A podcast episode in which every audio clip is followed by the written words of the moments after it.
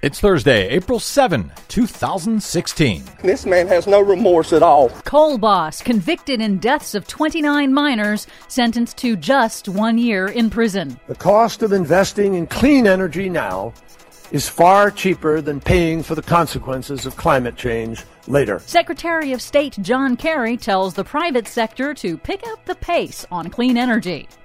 BP's $20 billion oil spill settlement, now tax deductible.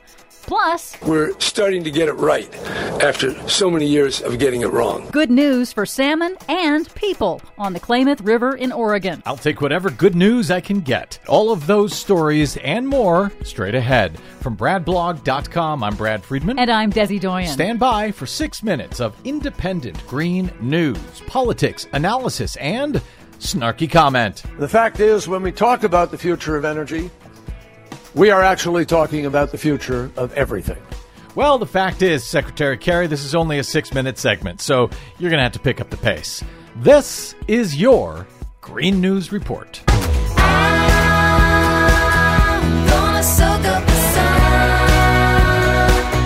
Okay, Desi Doyen, finally, some accountability for a coal boss in West Virginia, emphasis on some accountability. Yep, Don Blankenship, the millionaire coal mining CEO who was convicted four months ago for violating mine safety laws in the 2010 Upper Big Branch mine explosion that killed 29 men.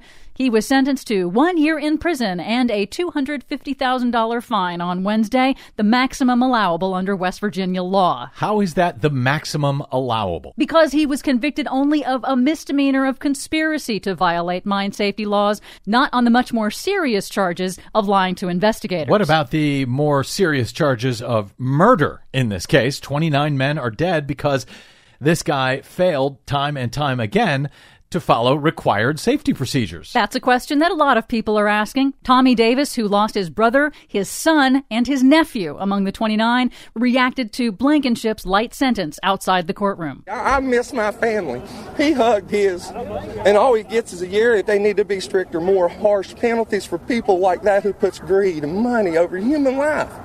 The BP oil spill litigation is finally coming to a close. A federal judge in New Orleans has approved the final legal settlement in the BP oil disaster nearly six years to the day after BP's negligence caused an explosion at its offshore drilling rig that killed 11 men and led to the worst oil spill in U.S. history. Just days after that Upper Big Branch mine disaster that killed 29 involving Don Blankenship. That's right. And while BP gets a much higher bill, nearly all of the estimated 20 billion billion settlement will be tax deductible for BP as, quote, an ordinary business expense. Once again, emphasis on some accountability. And the question is simply will we get there fast enough. That was Secretary of State John Kerry telling a gathering of top energy executives this week that the transition away from fossil fuels is underway, but private businesses must step up to accelerate the switch. At the Bloomberg New Energy Finance Summit in New York, Kerry noted that with climate change impacts like droughts and floods already hurting the global economy,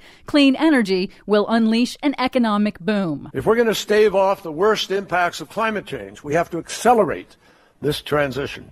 Government can provide the structure, the incentives, the framework, but it's the private sector that will ultimately take us to the finish line. Saudi Arabia is already planning ahead for a world without oil. In a major interview with Bloomberg News, Deputy Crown Prince Mohammed bin Salman revealed Saudi Arabia plans to diversify its holdings and begin selling shares in Aramco, the kingdom owned oil company, with the assets going into what will be the world's largest sovereign wealth fund. The ultimate goal? Ending their dependence on oil.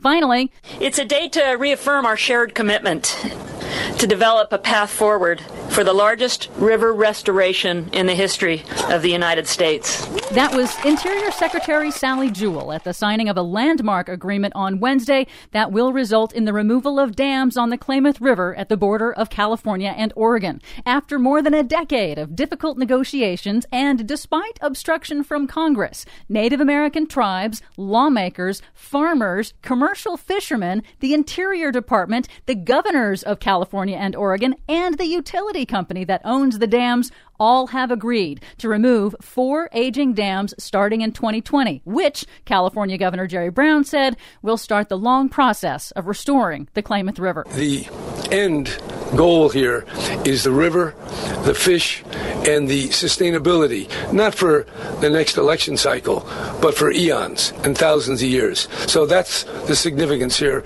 We're starting to get it right after so many years of getting it wrong. What a beautiful day.